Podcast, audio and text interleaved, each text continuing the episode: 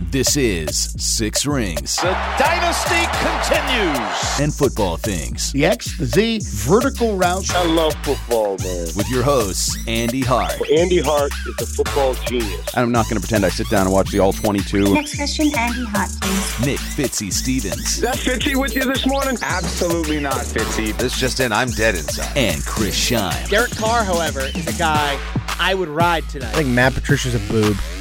Hello, everybody, and welcome back to the latest episode of Six Rings and Football Things, a Patriot centric podcast brought to you by your friends at WEEI, Audacy Sports, and 2400 Sports. Alongside the great, mighty, and powerful Andy Jumbo Hart and Scheim Time, Chris Scheim.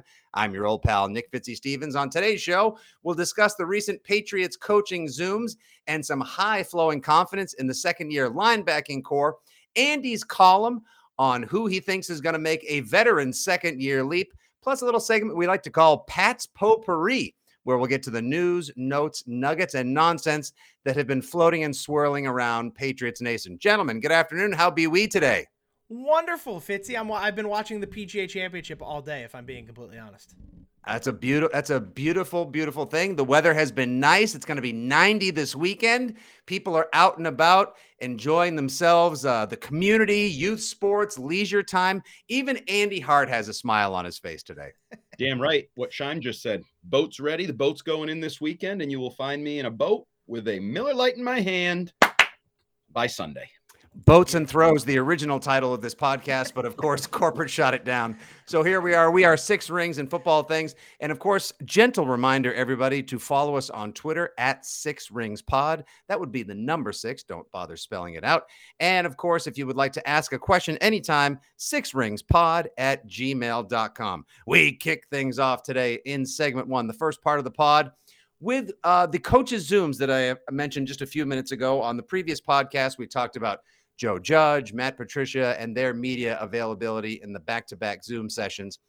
Uh, earlier this week, Andy, we heard from Steve Belichick, who had a playful little back and forth, seemed to be in a good mood, which is amazing considering the workload that he has. The He's also a, a father for the third time recently, so you know there's no sleep for the wicked, no sleep for the wicked. Um, you glean from his presser that the kind of confidence the Patriots displayed in their youth movement at linebacker, the second year linebacking corps that will largely, second, third year, if you will, let's not parse or mince words um, or numbers. What are they? Just science. Uh, Focus. Focus. The Cameron McGrones of the world, the Josh Uches, uh, and of course, Ronnie Perkins, drafted last year out of Oklahoma in the third round by the Patriots 2021, that there seems to be a lot of confidence in these guys and their physical ability. Now, we haven't seen much from them to date on field. Uh, per- Perkins got a veritable classic Patriots red shirt last year. McGrone obviously recovered from the torn ACL, and Josh Uche, uh, to this point, I think we can all agree has hasn't been a bust, but uh, I would rather we not see him trend in that. Uh, you know, Sean Crable, disappointing second round, uh, even Chase Winovich direction. So, uh, how do you feel about the oncoming Perkins, Uche, and McGrone season, as the kids like to say, Andy? Well, I think it's interesting. I mean, Matt Groh started sort of this discussion when he talked about being excited about the linebackers they have, whether it's McGrone or anybody else, as maybe a reason they didn't address the linebacker position among their 10 picks on draft weekend. And you described it accurately. Like there's potential, there's mid round draft picks, second, third round draft picks. So theoretically, these are guys that were well thought of coming out of college. Even McGrone, who's a fifth round pick, had he not been hurt, probably would have been a higher pick, a speed based linebacker out of Michigan. But there's also just endless questions. I think all of the Patriots linebackers right now, as I do a mental checklist, have spent at least one stint on IR the last two years. And because Uche has been on and off, Jennings, um, Perk- Perkins spent the whole year last year. Perkins the whole M- year. McGrone, obviously. Raekwon, Mc- Raekwon McMillan, who there was a lot of good year. buzz last year. He was so, out the whole year. For for the, those reasons, first of all, health. You know, availability is the most important ability for right. Bill Belichick's Patriots. And then secondary to that is we really have no idea if any of them can play, other than maybe McMillan, who's a I'll I call him sort of a young veteran Um, former second round pick, Dolphins, Raiders, started for both those teams at various points, but still young. And we'll get into him uh, a little bit later on. But what stunned me was the way Josh Uche was described by his, I can't call him defensive coordinator because it's not his title. We don't do titles, defensive, Defensive play coach. caller, defensive coach. Right. Um, he said of Josh Uche, Steve Belichick, quote, I see him as part of the, since it's the hot word right now, part of the blueprint. I see him being an important piece to the puzzle for us going forward. And he talked on from there. I like the the optimism, I guess. And he talked about it's not just Uche, it's how he fits in with the other pieces, blah, blah, blah. I don't know that I hold the same optimism for him that Steve Belichick does. Now he sees a lot more, been around him all in the offseason, the workouts, all of that. I was actually hopeful Uche was going to blow up last year with the arrival of Judon. I thought the arrival of Judon might open up opportunities for Uche, and they just never really came. There was a couple little blips here, like one-offs in games, late in games, but I'm intrigued by his athleticism, his size, the idea. But year three in the NFL, I mean, hell, year three in the NFL, Patrick Mahomes was what an MVP and a Super Bowl champion. Like life comes at you fast in the NFL. You don't generally have a lot of time to develop. So I think it's interesting how positive Steve Belichick was on Uche. I hope he's right. So Yeah, Scheim, I was I was just I would just want to say we've seen flashes of Uche. In 2020, he had a couple of nice, uh, a couple nice sacks, a couple great rushes. Last year, uh, we didn't see as much. Like Andy said, he underwhelmed. Maybe some cleanup duty in the aisle sacks, but not uh, the the the potential. No, he hasn't delivered on said potential that we've seen yet. Um, are we just are we just you know pinning the defensive hopes of the Patriots to promise athleticism and you know freaky physical gifts, or do you think these guys can be scheme fits in a Patriots 2022 defense TBD? I, I think Uche can probably be a scheme fit. Like I think he can. He'll, he'll be involved. I, I just don't know that he'll be any kind of game breaker or any kind of like cornerstone building block. I, I- think he could be a useful piece. I just don't see him as the ultimate, you know, foundational prospect or player that you want. I, I really don't see it with any of these guys, to be honest with you. And that's why that's what has me concerned. And to be fair, I haven't seen Ronnie Perkins and I haven't seen Cam McGrone on an NFL field really. So I can't tell you what I really expect from them. I can only tell you what I went back and looked at when they came out of college. And I didn't love what I see. I didn't, I didn't hate it, I guess. Um, and you also have to take into consideration how these guys are healing from whatever injuries held them out for an entire season. Um, so I, I think Uche could have some impact. The other guys, though, I have zero faith in. And to me, it was kind of. It felt like an oversight not to have a better backup plan if they don't come through. So let me ask you a philosophical question. Ooh, Because okay. I actually look at it, I think, opposite of you, Scheim. Okay. wow. oh, uh, wow. Okay, I'm, let me get my popcorn. Well, I've seen Uche over two years. There's a reason it's called the year two jump and not the year three jump. Because generally, by the time you reach year three, you're starting to kind of, you are who you are. Maybe you're a backup linebacker. Maybe you're a, a special teamer or a fill in. Uh, point of or- point of order, council. I had always heard that it was like the year year three. Or is that much more for No. like wide receivers, tight ends, and offensive specialists? Oh no, for uh, Belichick is a big believer that between rookie season and year two is where you make your biggest jump for any position, any Okay. position on the football field. And obviously, Uche didn't do that last year. If anything, I think he kind of took a step backwards or plateaued, however you want to call it. So the I'm almost more able to buy into something I haven't seen. Cam McGrone, um, Ronnie Anthony Perkins. Ronnie Perkins, even Mack Wilson coming from the Browns. Mm, haven't seen him as a Patriot. His he's an interesting guy because they the teams basically swapped guys whose playing time diminished in their careers starting out. Like Winovich saw his play time go down, just like Mack Wilson did in Cleveland. Um, so there's a part of me that I don't want to say given up on Uche because I again last August I was hopeful. I was really hopeful of him, and then when that wasn't didn't come to fruition at all last fall, I'm almost like, well, time to move on. I don't know what it is, but it doesn't work. Yeah, I Well- see exactly where you're Hmm. coming from, Andy. Because I, I understand the idea of oh, at least these guys I think have more potential because I haven't seen them. Whereas you, you've at least seen Uche. But I guess my ultimate question is, and Fitzy, you can you can probably lend towards this a little bit. I, I just I feel like if none of these guys pan out, though, aren't you kind of screwed? Like, No, no, Not, no. you're- not, not whoa, kinda. whoa, You're no, in, kinda, kinda, not necessary. straight up kind is completely you're just straight up unnecessary. forced Food, poop, If these Fourth, guys, everything. you are screwed blue and tattooed if these guys don't Actually, work out. let, wait, no. let me let me pause on No, that. You're well- being overly negative, Fitzy, as No, you no, are no. But do. but I said if they don't work out in Scheim's world, in this Yes. particular No, no, version it of was the it's Matrix, simply a hypothetical. No, it's, no, it's a hypothetical, which is fine. I, I I, I happen to believe the thing that I'm looking forward to. I've been pinning all of my hopes as the Foxborough fanboy, if you will, on the development of the offense. Mac Jones hitting his stride year two, opening things up, power rush game, and the Patriots finding a way to keep up offensively. And as we pointed out in the previous episode of Six Rings, there's reason to be concerned about the offensive development, who's going to be in Mac's ear, and exactly what the scheme, dream, and plan is going to be on offense this year, which is why I am sort of doing a preseason pivot to pinning my hopes to the defense because A, obviously that's Bill Belichick's specialty. It's kind of the forte and what he's already in the Hall of Fame for, being the Don't defensive tell Josh guru. Allen that. He'll never believe it. And why don't you go on the Buffalo Rumblings podcast, you jerk? And, and also, uh, and, and also, I'm really most excited to see what this defense looks like because they have committed to not having any sort of stud, standout, or shutdown corner. They might play anywhere between three and seven safeties on any given play.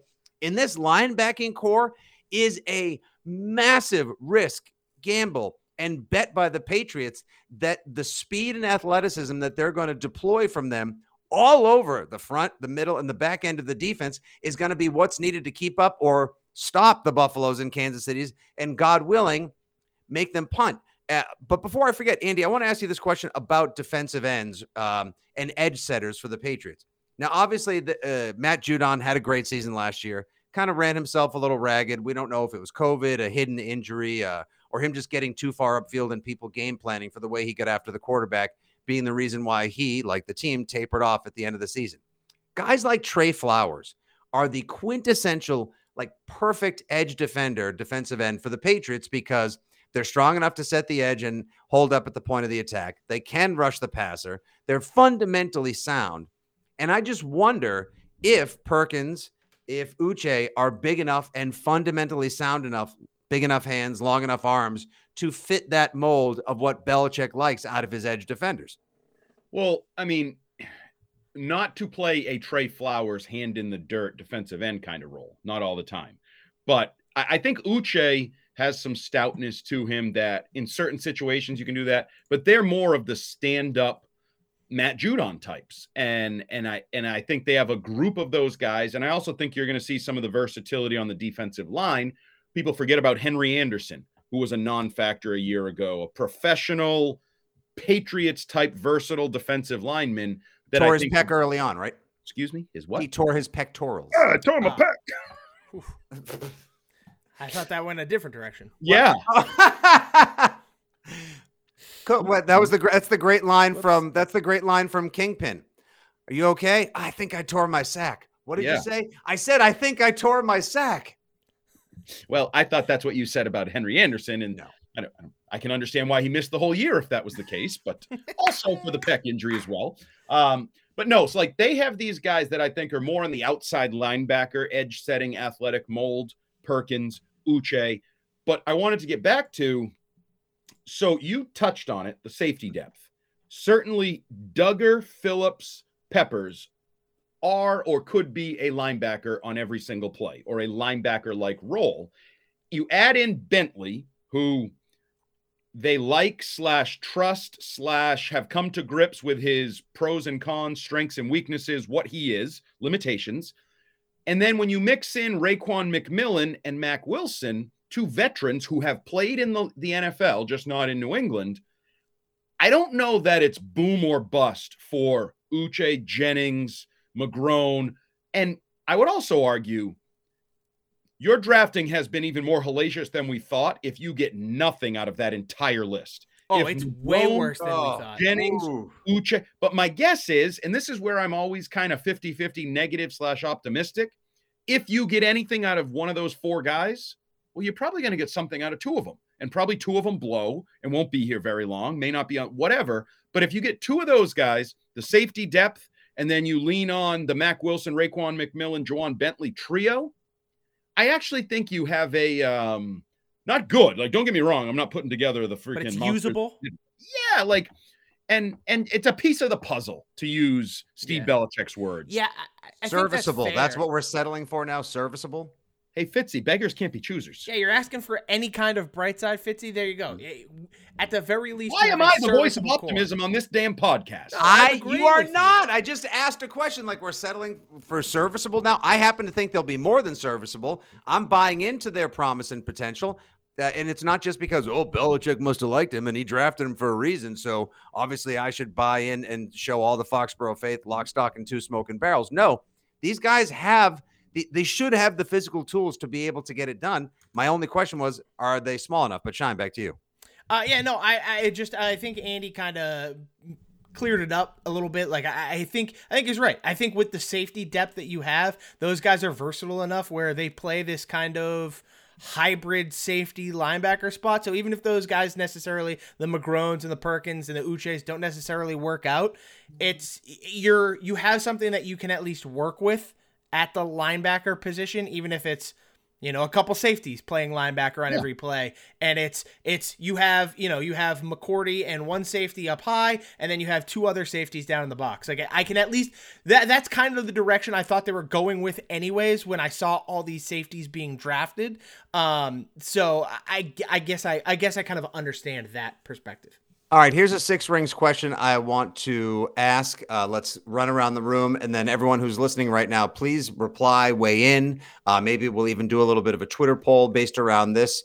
So, of the linebackers that the Patriots are looking to rely on that we haven't seen much from in previous seasons, come 2022, who do we think between Perkins, McGrone, McMillan, or Uche?